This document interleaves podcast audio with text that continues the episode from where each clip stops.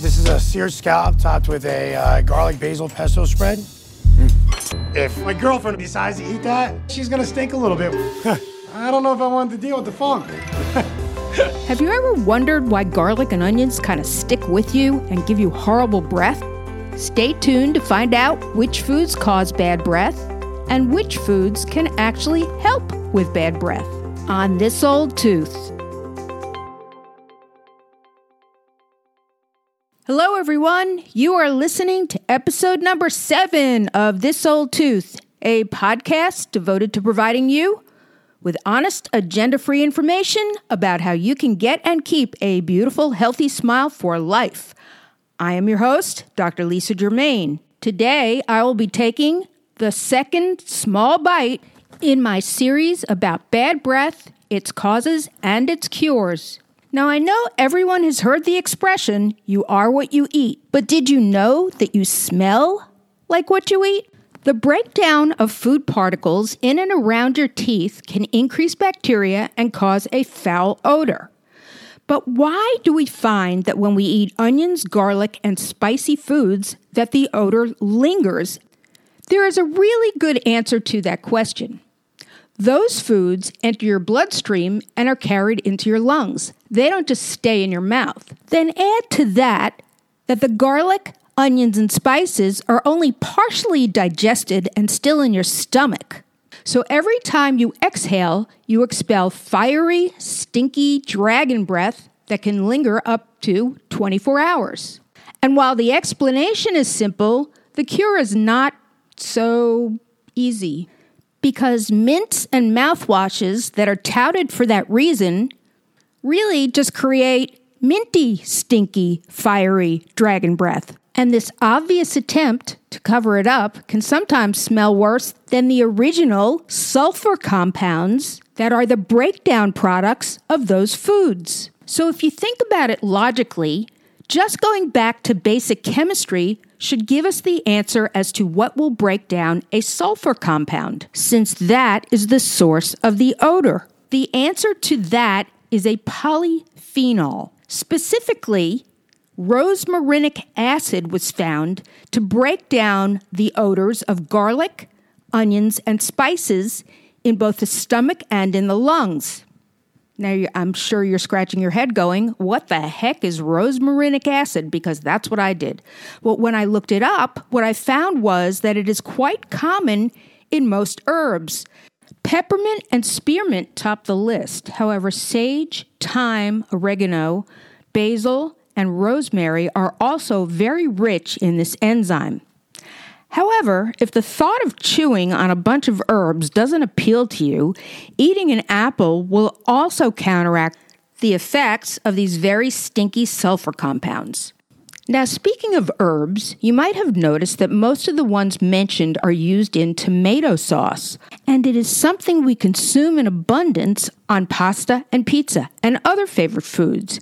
Yet, red sauce, or red gravy as we call it in the South, is another common cause of bad breath. This is because tomatoes are quite acidic, and odor causing bacteria love an acidic environment and invariably they will turn the remnants of this favorite food into a source of very smelly breath. Now, other acidic foods, such as citrus fruits, while seemingly tangy and refreshing to your taste buds, act in the same manner, and they are also likely to invite bad breath to stick around. This is especially true if you're prone to acid reflux, which can cause acids to flow back into your throat and cause a foul scent because they come up from your stomach and they are partially digested. The good news is that these foods do not get metabolized in your lungs, so rinsing your mouth with a baking soda water solution will neutralize the problem. And if this is not readily available, using sugar free gum and mints in this instance are effective to counteract these odors. And if you notice, the emphasis here is on sugar free because bacteria also love to feast on sugar. Next on the bad breath hit parade is peanut butter, almond butter, cashew butter, and other oily nut butters. While these snack foods top the list of heart healthy choices, their paste like consistency makes it difficult for saliva to break down the proteins once they're in your mouth. And because of how sticky they are, they tend to stay in your mouth for hours between brushings. Bacteria tend to thrive on protein, so the abundance provided by nut butters makes it a prime cause of bad breath. The simple fix is to remove the sticky stuff by brushing and flossing. In addition, if you wear dentures or have bridges, braces, mouthguards, or other removable appliances, don't forget to clean them as well. Because unless they are properly cleaned of all these sticky food particles, they will be the source of major lingering bad breath odor. Next up is canned fish. Unlike fresh fish, canned fish, like tuna and salmon, has had time to oxidize and react to other elements. What we describe as that fishy smell comes from a compound found in fish called trimethylamines. And unless they bind with some other liquid, they tend to linger in the mouth, giving off an unsavory smell. The good news is that this is another instance when cleaning your mouth of any residue from the food particle will eliminate the odor. And rinsing your mouth out afterwards is quite helpful because this does bind those compounds and it is easier to get rid of them that way. In addition, after you rinse, you can chew on a piece of sugarless gum or maybe even use a sugarless mint to help counteract any residual odors from the fish. There are many other foods that can cause bad breath if they linger in your mouth. For example, most dairy products, including cheese, contain amino acids that react with your oral bacteria to produce sulfur compounds that can make your breath sour. As these bacteria feast on the milk solids, they create excess hydrogen sulfide. The result is that your mouth can smell like rotten eggs.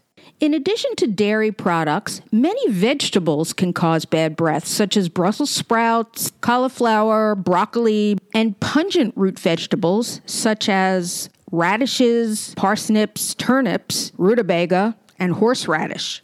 The good news about the dairy products and these other culprits is that brushing, flossing, and cleaning your tongue will get rid of the residual particles and stop bad breath in its tracks. So, now that I have discussed most of the foods that will give you bad breath, what I'd like to do is just add two more things that you should be aware of.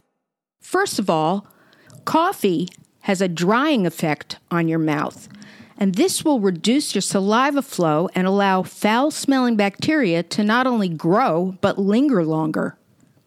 The best way to balance the scales is to stay hydrated. So, for every cup of coffee you drink, guzzle a glass of water. The water acts as a constant cleansing agent and dissolves the stinky substances. The other thing I would like to mention is that while alcohol doesn't have a smell of its own, it can cause bad breath. And that is because the hops and the barley and the other stuff, including the mixers, which usually have a very high acid content and a high sugar content, can all be the source of bad breath. So, my recommendation is the same as with coffee to drink a glass of water for every cocktail that you have. And the good news is that that will also keep you hydrated and help prevent a hangover as well. So, here is the key takeaway from this episode. If the food you are eating is going to be metabolized in your lungs, it is much more difficult to get rid of. And that is the onions, the garlic, and the pungent spices that we talked about in the beginning. But most other foods and the byproducts that cause bad breath can be eliminated by simply brushing and flossing and rinsing your mouth after you eat. And now for a fun fact. The blue whale is the largest mammal on Earth, but it only eats tiny shrimp because it has no teeth. I suppose that's why Jonah was swallowed whole. On my next episode, I will discuss how a dry mouth can cause bad breath, why you may suffer from a dry mouth, and what you can do to make spit happen. It would mean a lot to me if you would subscribe to my podcast and tell your friends. And today I would like to give a special shout out to my new subscribers from Overcast. In addition, don't forget to go to my website, thisoldtooth.com, to download your free copy of How to Choose a Dentist.